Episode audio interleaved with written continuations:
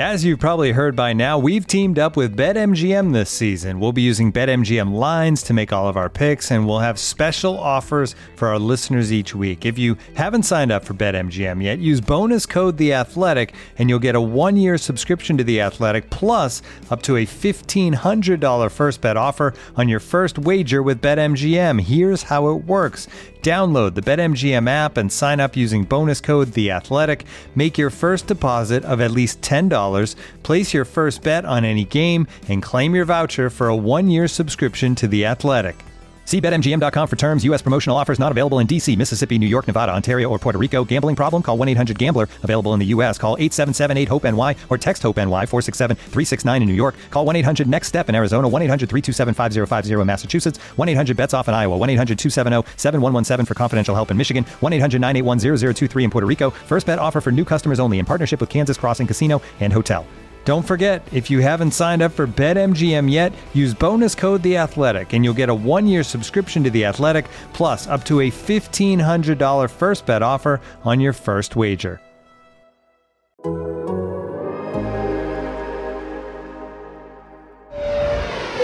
Ladies and gentlemen, welcome aboard the Athletics Can't Wait Jets podcast, your nonstop shop for all things Jets. Now, here are your hosts, Tim McMaster and Connor Hughes. Listen safely. Can't wait. The Jets are 0 8 for the first time since 1996. That was the Kotite era. They can top that team's futility with a loss against New England this week. The good news season's halfway over. I'm Tim McMaster with Connor Hughes and our producer, Marissa Morris.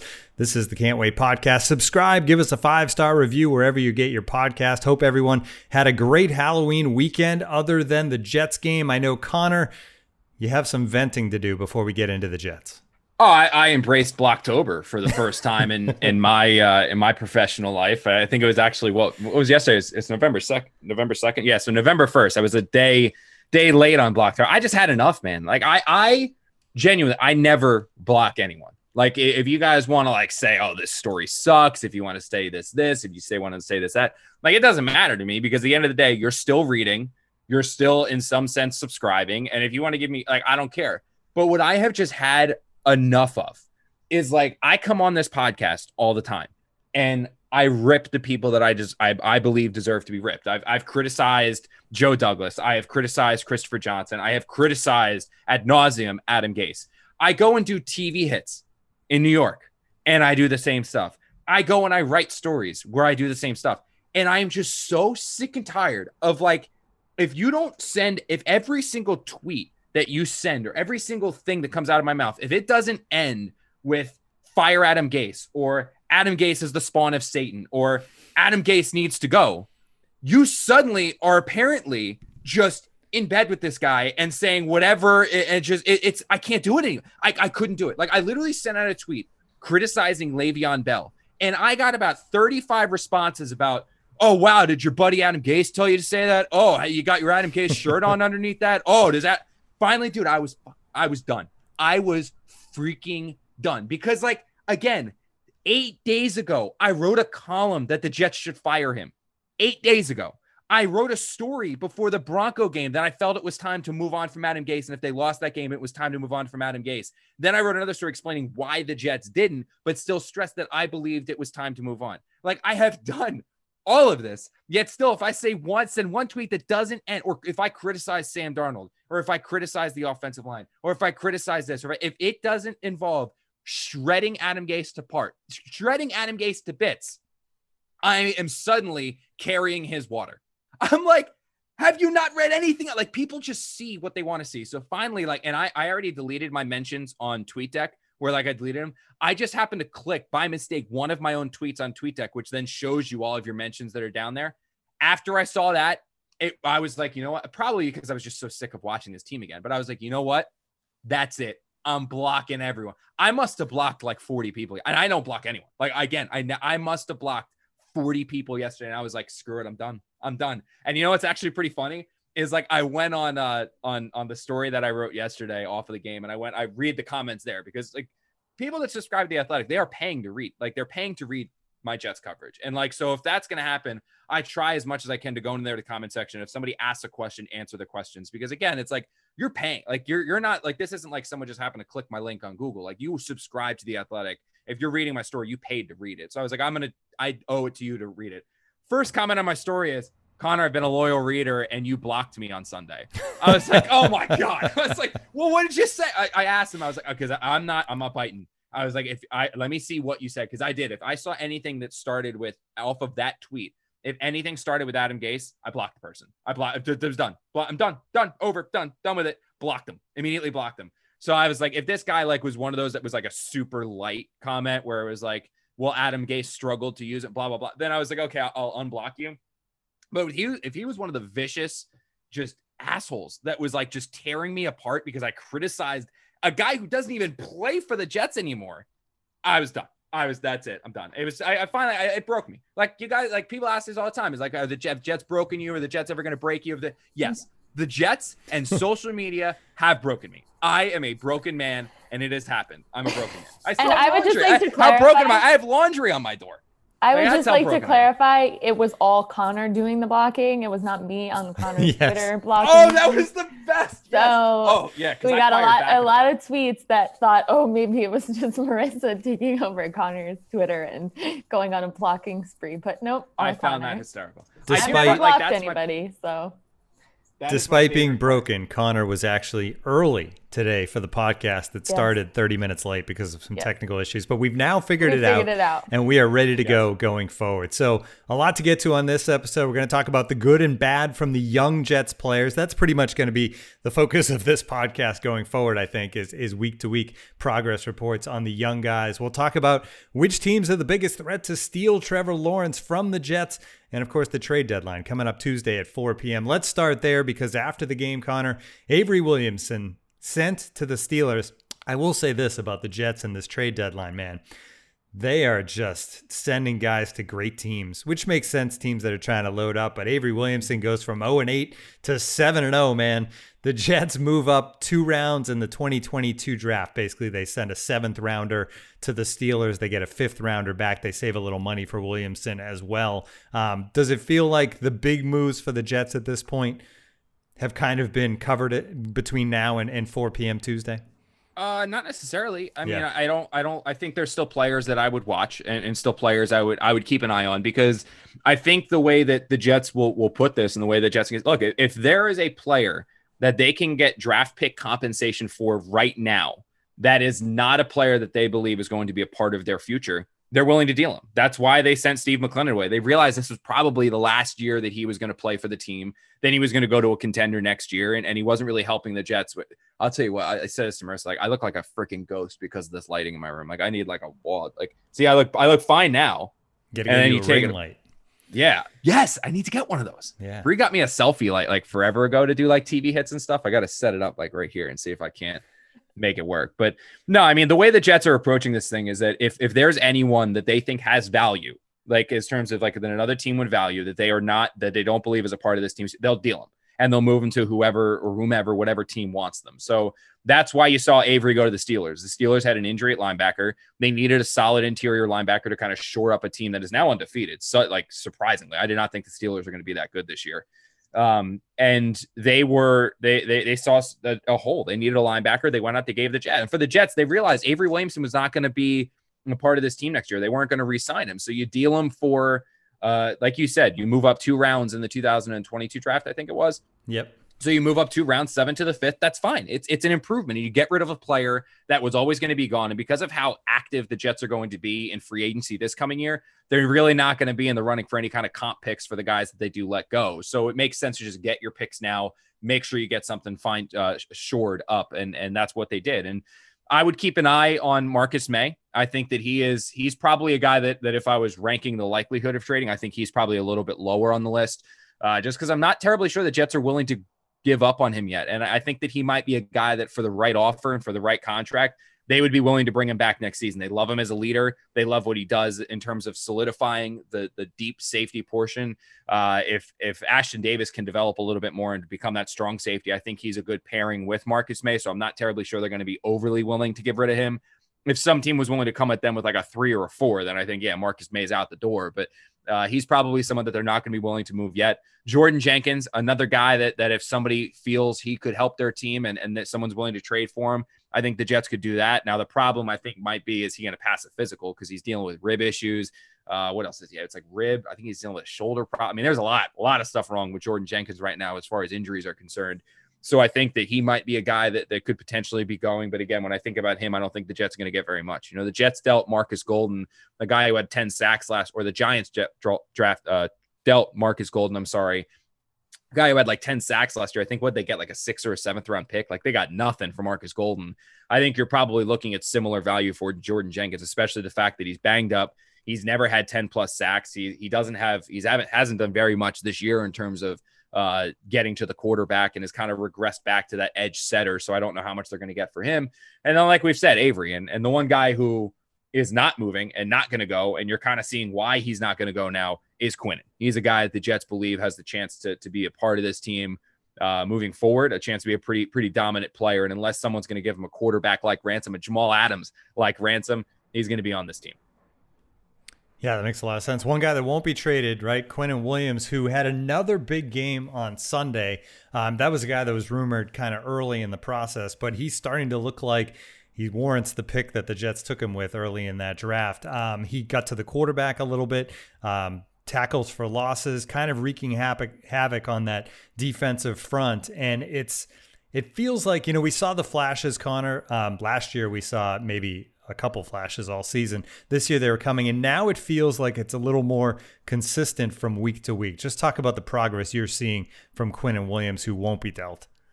He's coming into his own. I, yeah. I think that's the big thing. You know, when the Jets, the one thing that I hate about like drafting 34 defensive linemen so early and, and drafting kind of like that defensive tackle and a 43 or 34 defensive lineman so so early is that like you're rolling the dice and praying that you have the next JJ Watt, and you're rolling the dice and praying that you have the next um, uh, Aaron Donald. Like that's that's who that's that's what you're wanting. Well, Aaron Donald was a, a mid round pick or a, a mid first round pick, and so was JJ Watt. I mean, those guys weren't top five selections, so the odds that you're getting one of those two guys are incredibly slim. You're more likely to find yourselves with a Leonard Williams you know, you're more likely to find yourselves with a Dexter Lawrence. You know, someone who's a a 34 defensive end, defensive tackle who's very good against the run, but on his best days are going to get you like six, seven, eight sacks a year. Like that's what you're kind of getting on a, like a best case scenario with those players. And and for me, that's not worthy of a top five pick. When you're picking top five, in my opinion, you want the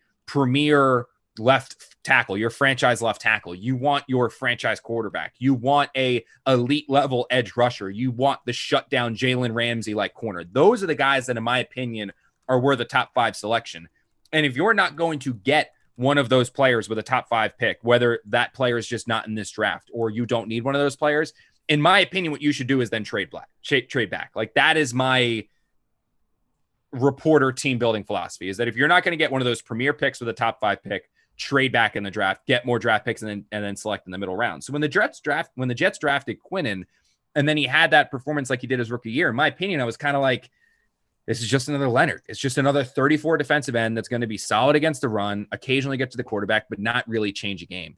What you're seeing uh, more often this year, and what you're seeing a little bit more frequently this year, is a guy that is having game changing potential. And I'm not willing to say he's on a on an Aaron Donald like trajectory. I'm not willing to say he's on a um, uh, JJ Watt like trajectory just because those guys are in such another world that you don't know yet. But there's enough there to work with where you can see the pieces that you've got a player up front in Quinnen Williams. You know, you've got a j- guy that maybe can develop into like a Chris Jones like player for the Kansas City Chiefs, where you can have somebody that's that is a a dominant type player because you see him now fighting off blocks like the play he made on the screen where he was able to fight off a block get into the backfield and then bring the guy down with somebody basically draped around him. That's a big league play. I mean that's not you know you happen to get off the line quick and you're just making an open field tackle. He's fighting off somebody who's trying to block him still making his way up the field then making a tackle. The play which which was actually a sack on on pat mahomes if the jets wanted to challenge it they would have because his, his knee was down. He got off the ball so goddamn quick. I mean, forget any Zack Martin, Quenton Nelson. None of those offensive linemen would have blocked uh, Quinnen Williams on that play because of how quickly he got off the line. I mean, he was in the backfield like that. I mean, that's something that you can't really coach. So there are things that Quinnen still needs to work on for for the Jets. They need to get him to a point where he's playing 100 miles per hour every single time he's on the field. You know, you get those glimmers, but you know, it's almost like the more he's on the field, he kind of wears down a little bit. You get him like he'll go all you know balls to the wall on one or two plays, but then kind of takes the next play off because he needs to recoup. You know, he needs to get that energy up. I think he's still young. He's only like 21, 22 years old, so he still needs to come into his body a little bit more, put on some more muscle, continue to work on his conditioning. But I think what you're finally starting to see this year, which you did not see in year one, is a legitimate step forward, is legitimate possibility and legitimate potential where you can say, you know what, there are some tools here to work with where you could potentially have a player that is a legitimate difference maker up front. And and I don't again, like I said, I don't know if Quinnen's ever going to be a 10, 15 sack guy. I don't I don't there aren't very many of those players that play his position that are capable of doing that.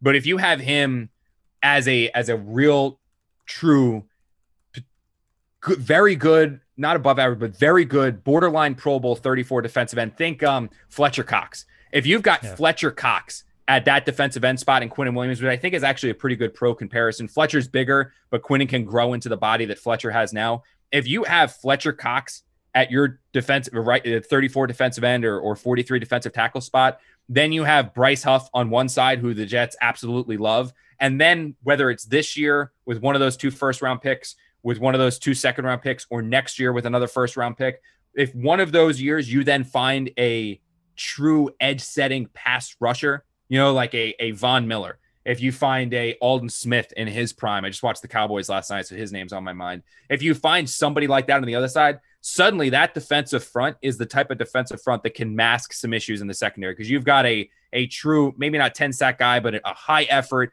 edge setting, really good hustle player in Bryce Huff. You then have Quinnen Williams, who develops into that Fletcher Cox mold. You have um, Jabari Zuniga, the guy who the Jets drafted this year, who you're hoping to see more from. You've got him at one of those defensive end spots, and then you have the guy that you draft, who is the the cha- game changing uh, outside linebacker, if you will, and and the eventually to find your pass rusher. I mean, that is a defensive front that can be reckoned with for years to come. And, and the first piece in that is Quinnen Williams developing, and you're starting to see that this year.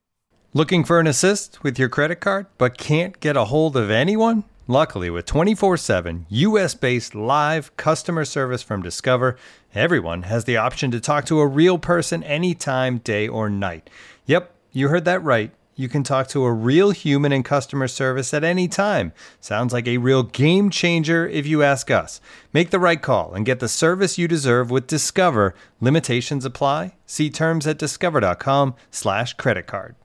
All right, let's talk about the young Jets. You know, that we actually have been pretty hopeful already through this uh, show. I think we already talked about Quinnen Williams, but let's talk about some of the other guys. Not just how they played Connor, but how they weren't used as much as they should have been, and we need to get into that. But let's start with Darnold, who's probably as we get week to week further into the season, less and less of a part of this team's future but he also seems to get worse and worse each week, which is going to affect what they can get for him if they do end up needing to trade him. I mean, it just continues to just be so frustrating to to watch him week to week.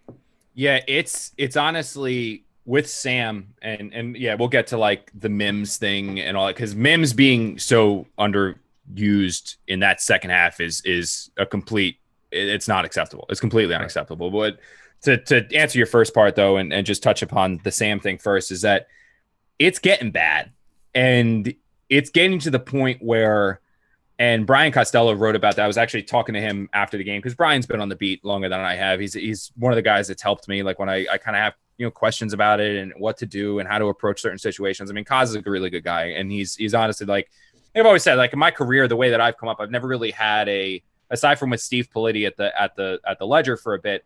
I wasn't in like the farm system of a major publication. So I wasn't in like the Daily News' farm system where I could have, you know, spent time working underneath like Gary Myers and then, you know, really had Gary like teach me how to do the job or being at the post where you have, you know, Vac, who's one of the best in the business, or Mark Cannizzaro, one of the best in the business. I never really like, I, I kind of was like on my own, you know, I was at like, uh, this, I was at, uh, scout.com and the journal inquirer and about.com and i kind of just figured out my way to to make it to where i've made it so like i go to now guys that even though they're my competition, I do go to them and ask them like advice and opinions on how to do certain things. And and I said to Kaz after that, after we talked, after we had talked to Sam after this game to the Chiefs, I texted Kaz and I was like, man, I'll be honest with you. I was like, he seems broken.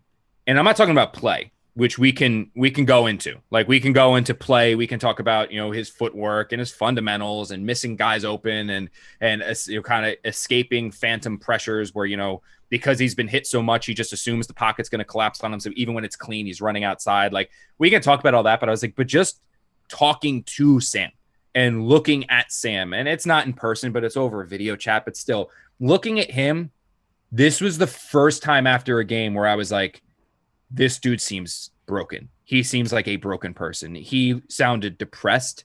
He seemed irritated and annoyed. There were times where he was rolling his eyes. There were times where there was just overwhelming frustration. And I don't know if it's because he's starting to come to the realization that he's not going to be this team's quarterback moving forward. I don't know if it's because he's coming to the realization that he's struggling and he doesn't know why he's struggling. I don't know if he's finally starting to hit him that year three, the year every quarterback takes a jump, the year you can finally be a franchise signal caller, and that just hasn't happened for him. I don't know what it was, but something's wrong. And I said to Kyle, I was like, did I just see that wrong? Or was it, you know, kind of what I said? And he goes, no, he goes, actually, Connor goes, talking to Sam now reminds me very much of what it was like talking to Mark Sanchez towards the end of that, where he just realizes that – the good times are gone. The the the hype is gone. The team's moving on. The fans are moving on. Everything is moving on. And and that's Sam as a person. And I think that Sam that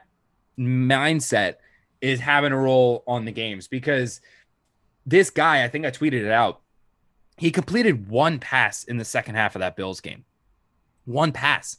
Ben DiNucci did more than that. I know Ben DiNucci's playing for more, but still, Ben DiNucci did more than that last night. Sam completed one pass against the Bills. Against the the Chiefs, he was 6 of 12 for like 26 yards. Like that is that's dreadful. Like that's that's not that's not franchise. I don't care who you're throwing to. I don't care who your offensive coordinator is. I don't care what your offensive line's like.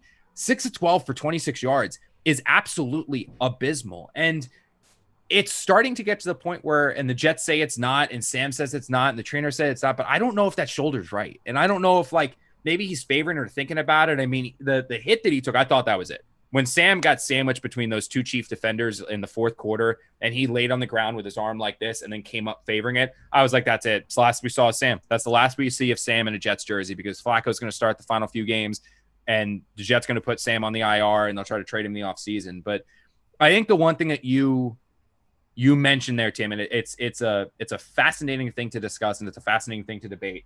And it's that I genuinely believe now that Sam playing and the more Sam plays is not only running risk to his health because he's just getting beat the hell up behind this offensive line and beat the hell up by running around and trying to make plays with his legs. And considering the fact he's already dealing with a shoulder injury, a shoulder injury that he now tweaked again against the Chiefs and is probably only going to get worse as the season goes on. He's not only hurting himself in his play, but he's also now hurting his trade value. Where if you're the Indianapolis Colts and you're saying, like, all right, I'm willing to give the Jets a three to bring Sam Darnold in here, and, and he'll either replace Philip Rivers if he retires, or at least get a chance to learn underneath Philip Rivers for a year and then be our quarterback. Are you really willing to now give up a three for what you've seen from Sam Darnold this year? I mean, again, the guy again didn't. He's got three touchdowns in how many starts? Six, six starts he has. He's got three touchdowns in six starts. Pat Mahomes threw four touchdowns in the first half and five on the game. Like, like this is just it's it's he's out there. He's clearly not the same. He's mentally broken, which I think is the mental aspect of it, is what's causing him issues on the field. And then with him having issues on the field is where you're having now diminishing his draft stock. And it's almost like just sit him for the year. And I, am not there yet. We could. I mean, Adam Gase is going to talk to us at 2 p.m. today. He'll provide an update on Sam Darnold if the shoulder's going to be something where he's in so much pain today. Because again, like I know Gase said he was said – or he was told by trainers, you know, don't worry, it's not something I would worry about right now, blah, blah, blah. But the whole Sam Darnold went back in the game. Sam Darnold was fine, that he felt fine, said he was fine after the game, was what we said after the Bronco game. On Monday, Sam couldn't lift his head, his arm over his shoulder, and he missed two weeks. So the same thing could very easily happen. We'll find out more when we talk to Adam Gase in a couple hours here. But I'm just getting to the point now where I wonder what the benefit of playing Sam Darnold is. And if it's getting so bad right now with the Jets that it might be best just to put him on IR, let that shoulder get healthy. Don't risk him just getting beat up and beat up and beat up more, and just let this season run its course. It's fascinating that the Jets basically, when they go to trade this guy, are going to have to basically tell teams, you know, he's still great. We just screwed him up. I mean, that almost has to be the message, right? It's so weird. But if you want to get maximum value back for this guy, you basically need to admit that, like, we were the problem. But he'll yeah. be great for you. Like, really, give us a third round pick because he's really a lot better than he played for us because that's just the we're the Jets. I mean, it's it's the worst possible situation, but but that's the way it's going to play out. All right, we mentioned the the usage of Mims a little bit. Two catches, 42 yards in the first half. Um, he looked good on those two catches. Obviously, two targets, two catches. Second half, nothing. One target in the third quarter. Um, add to that, La'Mical Perine had less carries than Frank Gore again. Um, Connor, just doesn't make sense when you're looking to the future and looking to to get these guys better so that this future of the team can can take over next season, and you're not giving them opportunities. Throw the ball to Mims. Just throw it up. Throw him the goddamn ball. Yeah. This guy, uh, this is what's weird. This is what's kind of funky about Mims, right? Is that like I didn't get a chance to see him in training camp because of those hamstrings. There was no OTAs, mini camp, rookie mini camp because of the the COVID. So like we like I haven't had a chance to see him really in person. The only time I've actually seen him in person is on a far field working with trainers because like you don't you just don't. And then the first time I saw him was obviously when he made his debut, but I'm in a press box looking all the way down on this guy. So watching him on TV yesterday kind of showed me like the guy's pretty physically imposing. I know he's listed 6'3, 207. I think he's bigger than 207, or at least he's thick. Like he's thick with two C's, man. Because that guy, like he's a big guy. Like he, like you can see, he is a physically imposing player. That twenty-something yard catch that he made down the right sideline, that's a play that not too many people can make. Not too many receivers in the NFL make. The top tier receivers make that play where the ball is thrown a little bit behind you, so you adjust in air to but still while you're running, adjust your body while you're running, high point the ball, make the grab, and then maintain control while you fall to the ground, get your tushy in bounds before bouncing out. And it's a it's a big first down, big gain down the sideline. That's a play not too many people make. When you have a player that is capable of doing things like that in one-on-one coverage, that's the type of player that when the ball is in the air, there's a chance that he makes something happen. This isn't throwing a jump ball to Jamison Crowder. This isn't throwing one deep to Jeff Smith. This isn't taking a chance with Josh Malone. This is having a player that is so confident, that has so much swagger, that has so much physical talent that he can make things happen when things aren't supposed to happen. When you suck, which the Jets do, and you need plays and you need a game to change and you need something to flip on its head, you give those players, which believe it, the Jets now have one of those players. This isn't like what it was in week one, two, and three. The Jets have one of those guys that's capable of doing this. When you have a player that's capable of doing that and things aren't going right, you need to turn the game around. Throw him the damn ball. Just throw it up there. See what happens. What's the worst that can happen? The Jets lost 35 to 9. They didn't get in the end zone. They had they they ran for 12 yards and had 26 passing yards in the second half. Take the snap, drop back, throw the ball down the field and see if something can happen because Mims showed on that grab. He has the capability of it doesn't matter who's on him. He has a chance if that ball's in the air, there's a 50-50 chance he's going to make the play. And when you need a play, give him a chance. The fact that he saw one target in the second half the Chiefs don't have Tre'Davious White outside. The Chiefs don't have Jalen Ramsey. The Chiefs have two pretty good safeties, but they aren't like this dynamic, game changing defense. They have a good defense. They have a defense that can afford to be honestly below average, and they'll still win 12, 13 games because how good that offense is. But when you need a play, the fact that you don't even give Mims the chance to do it, I, I don't understand it. I don't, and I get like you can say, oh, they were shading covers that way. It doesn't matter. It doesn't matter because Mims showed he can make something happen when the ball is put in the air, and it just it blows my mind. And like I, you, you, listen to what the coaching staff says, where they say like, you know, Frank Gore's going to be the guy in the first series, and then we're going to turn things over to Perine, and Perine's going to be the focal point. In the second half, you're basically just going to have all of Perine. The first like three series of the second half was Frank Gore. And you right. talk about, all right, you know, we don't have anyone that can stretch the field aside from Mims. You know, we don't really have anyone that can make plays. Mims is still developing. But you see in the first half the play that Mims can make when the ball is just in the air, where you let not not fundamentals when you don't let route running but you just let your physical ability take over you see what mims can do and you don't even like throw him a jump ball in the second half You're down. You suck. You're going to lose anyway. Take a chance. Like just throw it up there and see if something can't flip the game. There were a few series there in the third quarter where the Jets defense stood on their head a little bit and it gave the offense a chance to like make something happen. The offense started the fourth the, the third quarter with three straight three and outs. Why not just throw one? Throw one deep. Just drop back and tell Sam, we don't care what the hell happens. We're going to lose anyway. Just throw it up to Mims and see if he can't flip the game around. See if Mims can't turn this one around. See if Mims can't make a change. Throw it deep. Just take a goddamn chance. And instead, you throw one pass to him. He's the only player worth a damn on offense right now. The only player worth a damn on offense. And you throw him one pass. One. Like, what is the. I don't. Again, Deion Sanders isn't going one on one with him. This isn't like this guy stonewalled at the line by, by Rod Woodson. It's the Chiefs. Like, just throw it deep. Take a chance. You already saw what could happen once in the first half. And the fact it's just, it, it, it blows my mind it blows my mind. And and you talk about, well, can things really get worse if you hand the play calling over to Dowell Loggins? Guess what? They've gotten worse because this offense has scored After one touchdown. Yeah, this offense has scored one touchdown in the two games. They have yet to eclipse 300 yards. I don't think they've eclipsed 250 yards of offense in the two games that Dowell Loggins has been this team's offensive coordinator.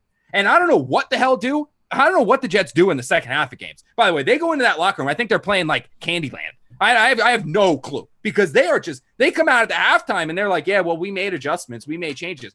No, you didn't. I mean, unless you, your adjustments were like it was kind of working in the first half, let's throw that shit out the window. I don't know what you did because it just, uh, it's just I don't know what they're doing at halftime, man. But honestly, like the biggest thing that just blew my mind exiting that game was thinking like fourth quarter's winding down. I just finished my block fest on everyone who was who was just pissing me off on Twitter, and I'm sitting there and I'm like, what the hell happened to Mims? Did he get hurt? And I look on the field and I look at the series. I'm like, oh no, there, there he is. I was like, one target, one, one target to the only guy you have on offense that can make a play.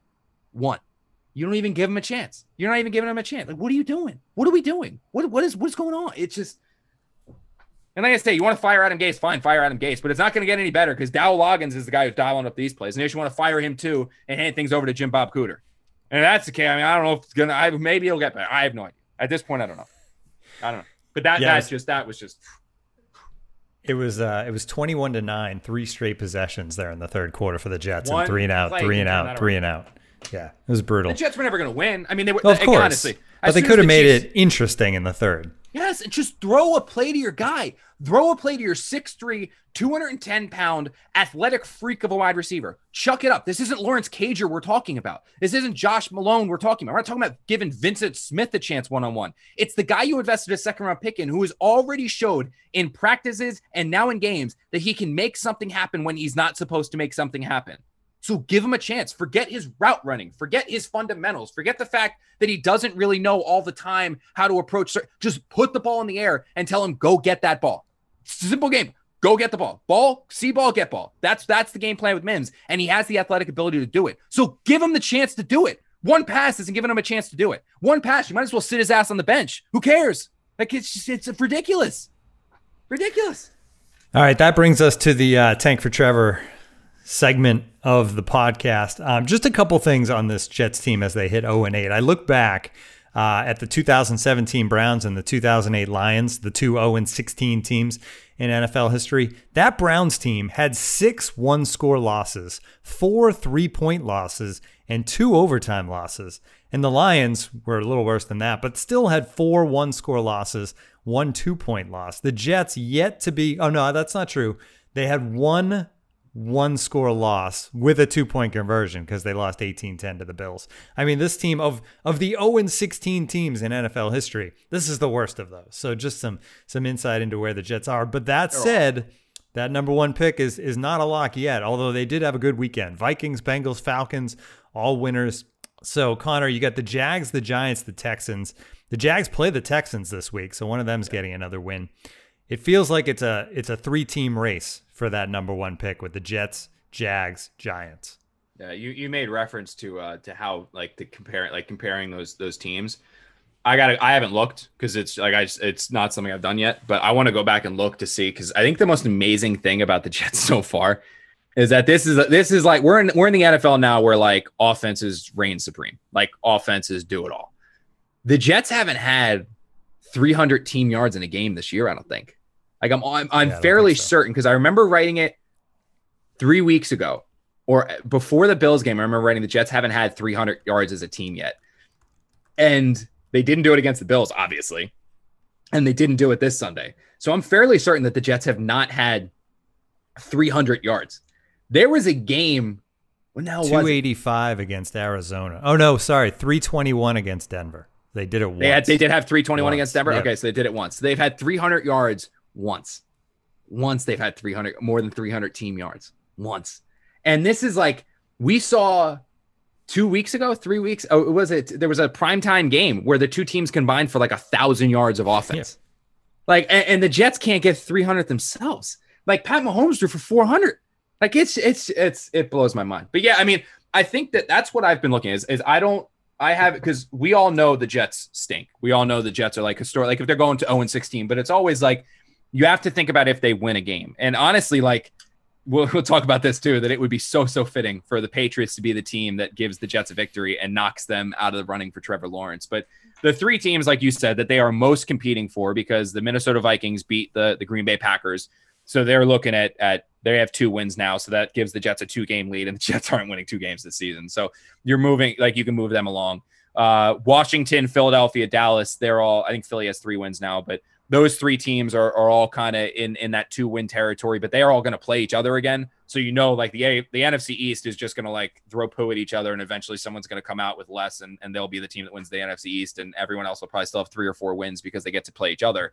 Um, but they're that team stinks. So I mean, they're, they're going to take themselves out of it. So I honestly believe that the three teams most likely to have a shot at Trevor Lawrence are going to be the three teams with one win right now, and that is the New York Giants, who have one win, who are easily the worst team in the NFC East, the Jacksonville Jaguars, and the Houston Texans. And the thing about the Houston Texans is obviously they, if they finished with the number one or two pick, they're not drafting Trevor Lawrence.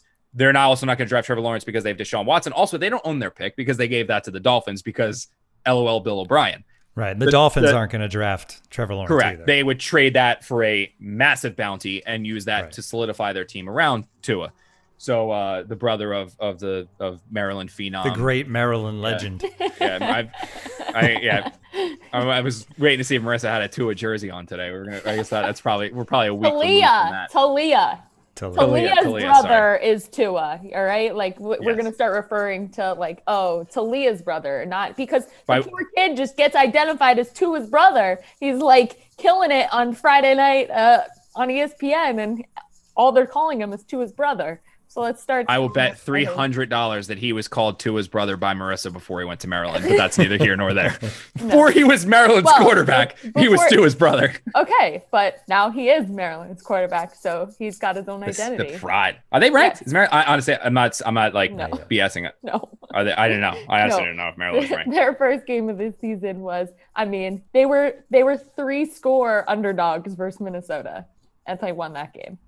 They were Blake Cashman University, Eric Decker University. yeah, Blake Cashman, Eric Decker University. and and Um, uh, they had the best social media post, uh, uh, capsized and boat rode with uh, Taulia walking off. You know, because Minnesota rose rose the boat. So There, that's good. That's Okay. good. Um, but obviously, yeah, like we said, Houston's obviously with the one win team, interim head coach, which I I also think they're so talented that they're going to get another win.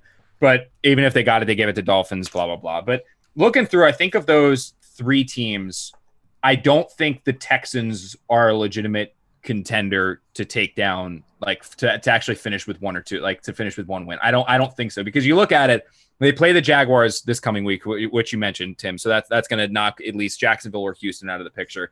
They should be able to beat Jacksonville. They play Cleveland. Cleveland's obviously a good team, but you kind of they're Dr. Jekyll. You don't know what you're getting with Baker. Like, and honestly, it would not surprise me to see that Cleveland team kind of sleep on Houston a little bit and then have Houston take. Because again, when you have Deshaun Watson, anything is possible. And until Deshaun Watson sidelined, literally anything is possible. They can win any game. They also play the Patriots, who are not very good. The Texans could easily beat the Patriots this year. The Lions, you don't know what you're getting with. The Colts are a pretty good team. Then they play Chicago. Chicago is the worst five win team I've ever seen in my life. I mean, I, I watched them. They're not as fair. bad as they're not as bad as Troy Aikman and Joe Buck made them seem yesterday. Like watching that game was kind of difficult, but they're a team that that Houston can beat. Houston can beat Chicago as well. Then Houston also still has a game against the Cincinnati Bengals, who are playing better, playing inspired. Joe Burrow is the real deal. But again, the Texans have Deshaun Watson and they can even each other out. So the Texans are the one where they have one win right now. They're technically, I think they're slated to pick three or four officially. I, I can't remember off top of my head, but they're a team that I would take out of the running, right? Just, I don't think they're a contender. The Giants are the other team. Like the Giants are a one win team. They are as bad as advertised. That team finds ways to lose games. That team, if they figure finish with the number one pick, they're going to take Trevor Lawrence as well. Give up on Daniel Jones. They'll absolutely do that.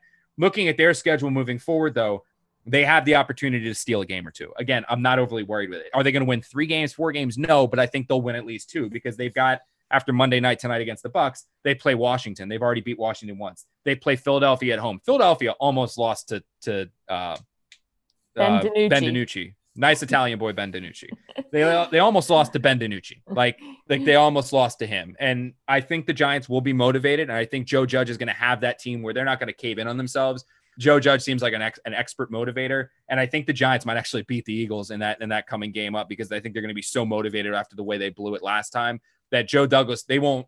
Past teams will look at that, or the Jets will look at like, man, we almost won, we lost, come in demoralized. I think they'll come in pissed off and want to beat the Eagles. So I think the Giants can actually win there. But you got Washington still. The Giants have to play. You have Philadelphia. You also have Cincinnati, and uh, you have Dallas at the end of the season in Week 17. That's four games Washington, Philadelphia, Cincinnati, Dallas. Those games are all winnable for the Giants. They're not going to win all of them, but they should probably win one or two of them, which immediately takes them out. The biggest threat for the Jets, in my opinion, for that number one pick and the right to draft Trevor Lawrence is undeniably the Jacksonville Jaguars. Well, and they've had their eyes on that pick since what June. The oh, Jags. Oh, yeah. They're the one team that entered the season already in tank mode. Yes. Yeah. Yeah. And you and they they just bet are there I don't why I don't maybe you I, so- He's I don't know hurt. you guys why is I think he's yeah, hurt. Minshew. Is he hurt? Okay, because Pretty when I saw the tweets about him not starting, it seemed it was oddly worded where I was like, wait, was he benched? I thought he was hurt. And then like it was like a rib issue or something like that. But you look at they have no one behind. Thumb. Thumb Thumb is a thumb. Okay. Uh-huh. Yeah, I saw, I saw that briefly. But the thing about Jacksonville is that not only are they a terrible team, and not only do they they not have much going for them, and now they're missing the one quarterback that can randomly just like kind of like Ryan Fitzpatrick just pull a random six touchdown game out of his rear end and be like, hey, look, we can now win because Minshew just went off. Their schedule is brutal. Like Yep. that, like the Jaguar schedule is atrocious. I mean, they play Houston this week. Houston obviously is, is a 10 times better team. And unless Houston sleepwalks in that game, Houston should beat Jacksonville. Like absolutely Houston should beat Jacksonville. After that, though, at Green Bay versus the Steelers, versus the Browns, at Minnesota, which that's a key one. But if Dalvin Cook's playing and Kirk Cousins doesn't have to throw, Hmm. that's a game where they're also in Minnesota. That's that's not a they might they might be able to pull that one off, but still, I mean, at that point, Minnesota, they're not tanking anymore. I mean, Minnesota's not trying to lose games. There's a good chance Minnesota wins that football game. Then they're uh, against Tennessee at home, at Baltimore, versus Chicago at Indy. There are no games on that schedule where you, where you can say like, oh, Jacksonville should win one or two of these.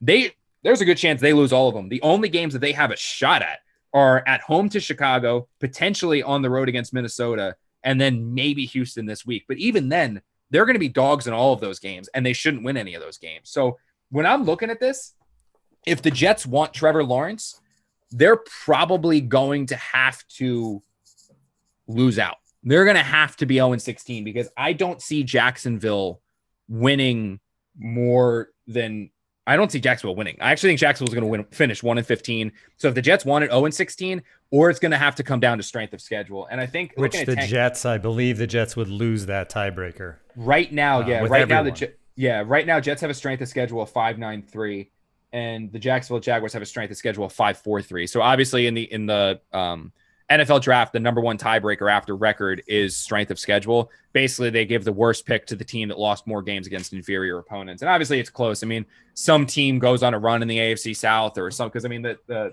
thing that the uh, Jaguars have going for them right now is the Texans obviously are in that schedule. So they're both they're two one win teams on their schedule. That's what's plummeting that record. And they have the Vikings on there as well. So if the Vikings win a couple games, the Texans win a couple games, that could maybe tilt the strength of schedule in the Jets' favor. But still, this team is going to have to win zero games, the Jets, to pretty much say, okay, you're definitely getting Trevor Lawrence because the Jaguars are bad. Jaguars don't have much, and the Jaguars play a brutal schedule to close this one out. That brings us to the two and five Patriots next week, which is interesting because you mentioned it. Like, imagine if the Jets, the one year the Jets, right, in recent years, beat the Patriots, beat the Nemesis, and it hurts them and keeps them from Trevor Lawrence. It would just be, um, it would be very Belichickian, I guess, for the Patriots to do that. But uh, you brought up a question too, though, in our chat about is this the week if the Jets lose to a two and five Patriots team with only seven games left afterwards, the bye coming quick. Is this the week where we could see fire uh, Gase finally fired? Well, if he doesn't, if he doesn't after this week, he's probably just gonna be the head coach the rest of the year. That would be my guess because this is the one where the Patriots are a bad team. Two and five, right? Is what they are now. They're not two yep. and six. They're two and five. Two and five. Two and five. They just lost to the Bills. They got blown out by a 49er team that the Seahawks showed is not the one that went to the Super Bowl last year. Um, they are not a like the Patriots aren't what they were. Cam Newton, like the Patriots actually have less passing touchdowns this season than the Jets do. Yeah, like Cam Newton's only thrown they've only thrown three this season, and the Jets have four. So as crazy as that sound, now obviously what Cam Newton's done is run them in. Like he's run in a lot. I think he's got like six or seven rushing touchdowns. So that obviously makes a little bit of a difference. But the Patriots are not the team that they were. They're not as talented offensively. They could be just they're just as injury depleted as the Jets are. So if New England comes into MetLife Stadium they walk in there and they put just a smackdown on the Jets. Like they just beat the Jets by 20, beat the Jets by 30. I think this is the one where you got the bye week, long week, you move on. You let Adam Gase go. You say, look, man, we gave you 10 weeks. We gave you 10. We gave you through week 10, and or we gave you through week nine, bye week is week 10. It, we're just going to make a change, try to get a new voice in here and roll out if the Jets play the Patriots tight and they lose by like three or four, or they lose by a touchdown, or it's one possession game, and the Jets decide to keep Adam Gase, I don't see him getting fired the rest of the year. Like I don't see why you would if you keep him after the bye at 0 and 9. At that point, it's like why not just roll like like is uh, you're supposed to lose every other game. The rest of your schedule is hard. Like why not just just ride it. Just ride just ride them to the finish line and and that's that's in my opinion on what would happen. If it doesn't happen after the bye, I think you're good. But you teased it a little bit, man, and I'm sure we'll get it to get into this a lot on Thursday. But I just think it is so Jets that this team's bad. This team's steamrolling 0 and 16. They're going to have the top pick in the draft. They're going to take the generational player that's going to have a higher scouting grade than even Andrew Luck did. And you're going there. And Bill Belichick sitting there and saying, you know what? We're not making the playoffs we're not we're not making a Super Bowl run. This is kind of like a regroup, rebuild. You're kind of like the Seahawks did when they went seven and nine, eight and eight a couple years ago when they blew up the Legion of Boom. If we lose to the Jets, it's not the worst thing. I mean, because losing to the Jets, it's kind of like, all right. I mean, it improves our draft stock some, and it takes them out of the running for. I don't have to deal with Trevor Lawrence for the next ten years. This would be the game that if you're looking for a Jets money line, if you're looking for for a, a roll the dice on the Jets winning a game if you're looking for an alternate, alternate spread or something like that, Jets Patriots, I, I might dabble in the money line a little bit because this is one where I can so 110% see the Jets beating the Patriots, and this will be the only game they win. And they will finish the season 1 and 15, have the number two pick in the draft, and miss out on Trevor Lawrence because they beat the Patriots. And Bill Belichick will be walking off the field at MetLife Stadium after a after uh, Sergio Castillo connects on a 48 yard field goal as time expires to beat the Patriots 1916. Bill Belichick will be walking off that field with a grin ear with an ear to ear grin laughing his ass off because it's just one more way to stick it to the Jets. Just one more way for Bill Belichick to give the two middle fingers to the Jets and say, haha. You know what I mean? Like worst season in franchise history. Just just steamroll. Like, but the one glowing is that you know what? You could get the best quarterback prospect, the generational quarterback prospect, and Bill Belichick just comes into MetLife Stadium, looks at the team that he was the coach of for about 35 seconds, and goes, you know what? You're not getting Trevor Lawrence. Here's a 1916 victory. Here it is. Hand it, hand, and I, I could so, so see it happening. So, it's like, I seriously, I, I don't know what I think the Jets opened as like six point dogs. So that money line is going to be juicy. I might dabble in that because I can so see that happening. I can so see the Jets beating the Patriots on Sunday, on Monday, Monday. So see that happening. That brings us to the number two pick that you mentioned, and actually, Good we got a great question. Good Yeah, transition. hey, there you go. Uh, we got a great question actually in the chat on this, so I'll let Aaron Poltman uh, get the question to you. But with how Justin Fields is playing, how bad would it be to have that second pick? And as far as Justin Fields playing, here's the numbers against Penn State. Penn State, a very good defense, by the way, in the Big Ten. Obviously, a top 10 team preseason, although they're 0 2 right now. Uh, but Justin Fields, 28 of 34, 318, four touchdowns, no picks, 97.2 QBR. His numbers week one were even better against a lesser Nebraska defense. The thing that's been impressive about him, Connor, he didn't even run the ball this week. He just sat back there in the pocket and picked apart this Penn State defense. High percentage, high completion percentage, no mistakes. I mean, yes, Trevor Lawrence is generational, but man, Justin Fields is is fun to watch. You've been on that one for a bit too. Like you've you've kind of you were the first person I think that has kind of said like, well, what about Fields? Like, what about and like we, we talked off air text. Like I remember you've been kind of like, you know, Fields is pretty good, dude. Like Fields is no like just just any number two prospect. And my initial opinion on on the whole thing was no, it's it's either Sam Darnold or it's either Trevor Lawrence or you just run with Sam Darnold. Like I thought that, but with how Sam Darnold's played, like Right, the last that's the key too. Yep. yeah, like how he's played this season, how he's played since he came back from the injury, the just how bad he's looking. And that I mean, look, you can again blame the coaching, blame the playmakers, blame the blame it all. Like the Jets have have I've said it before, I've written it a hundred times. They have criminally failed and eliminated the needed variables, and they've criminally failed in in cultivating an environment for their young quarterback to have success. They have not done it. I mean, there, have been every other situation in the NFL with a rookie quarterback is better. Even the Giants with Daniel Jones, you can make that argument that that situation. I mean, they're they're dreadful too, but even they are a little bit better of a situation right now than what the Jets have done for Sam Darnold. I mean, it's been cruel what they've done to this young guy, but still, he's doing things where it's it's regressing, and you wonder if he's taken such a beating these first three years. If you like, will he ever be the same, or will he always kind of be like what David Carr was with the uh, the Houston Texans, where where he took such a beating early in his career that it just ruined him. That it just it like he had the talent, he had the potential, he had the accuracy, the mobility, but he took such a beating those years with the Texans, got sacked and hit so much that like he was just done. Like he he didn't he didn't have a broken internal clock. Like it was a it was run over 17 times by a Mack truck. Like and David had no chance of, of being a, really a successful quarterback moving forward. So I, I wonder if that's getting to the point with Sam and and with how Fields is playing. I'm not so on board of Sam or Trevor. I'm kind of starting to teeter a little bit on that.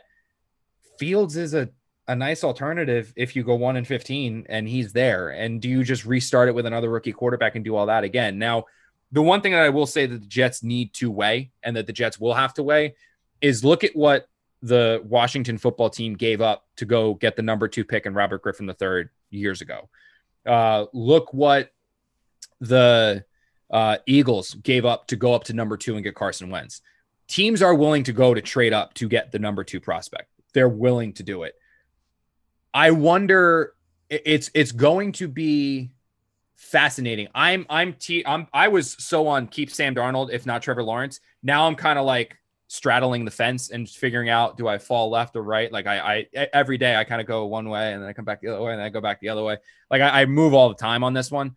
Um, I, I'd be fascinated to hear what what Joe Douglas says, and we're going to talk to him uh, this week after the trade deadline. We'll we'll have a chance to meet with Joe Douglas and, and go over what Joe Douglas says and everything like that, and and hear what he has to say about this team. But his evaluation of Fields is going to be just as important as evaluation of of uh, Lawrence, because if I think what it'll end up having to come down to is one, what team is willing to trade, what team, what a team is willing to give up for Fields, like what team is willing to trade up with the Jets, and what that's going to be a big factor.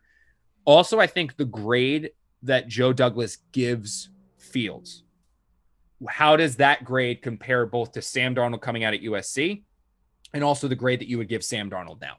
That would be that's what I think it's going to come down to. If you look at Fields and you give Fields like hypothetically like a a 7.1 and Sam was like a 7.3 or a 7.0 and that was like the grade you gave both those guys at that point you have to weigh well the bounty of picks i'm about to get is that better off? Plus do we really truly believe and i still think there is a, a, a strong contingent of people in the jets front office that believe that if you surround sam darnold with more talent he will be a success, successful quarterback. They still believe in him.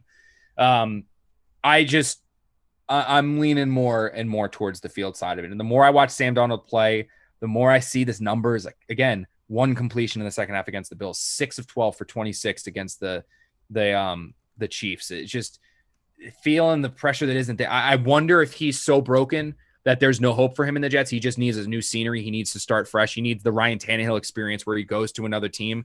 I wonder if that's kind of what Sam needs. And if that's the case, maybe Fields isn't so bad of an alternative because that guy is he's balling out right now and he is playing like a pro quarterback. He's not playing like an athletic guy, like even Murray at times. Like Kyler Murray kind of ran around like an, an uh, a guy who you wondered is he going to be able to play from within the pocket? Lamar Jackson, you wondered if he was going to be able to play within the pocket. Ryan Tannehill, to an extent, could he play within the pocket because he was the converted wide receiver playing in the middle? You wondered those things. What you're seeing from Fields now is that no, this guy is a quarterback who can also make plays. With, He is a quarterback, and he's a good quarterback, and he's a hell of a prospect, and he's playing with a pretty good team right now in Ohio State. And I would love to see, I would love to see him in the beat, and I'm sure we'll get it. I want to see him in the playoffs and I want to see him play the top tier defenses in college football. I want to see him play Clemson. I want to see him duke it out because the one thing that converted me on Deshaun Watson, where I remember tweeting it out and saying like the Jets need to take Watson. If Watson is there, take Deshaun, take Deshaun Watson. I want to see Fields in a college football playoff situation against the best of the best. In a uh, everyone in the world is watching. If he performs there too, and he's there at two, I'd take him too. I would take him and not think twice about it. All right, last question, Connor, and we're gonna try and make this quick if you know how to do that. Um, this one is from Ryan. He says, Connor, do you think Darnold will ever publicly criticize the coaches for their play calling, or is he too much of a pro to do that? Never, never. He'll never do it. Not once. The closest you'll get to him, the closest you'll get to that is what Sam did uh, after the Bills game, where he said we failed to adjust to their adjustments.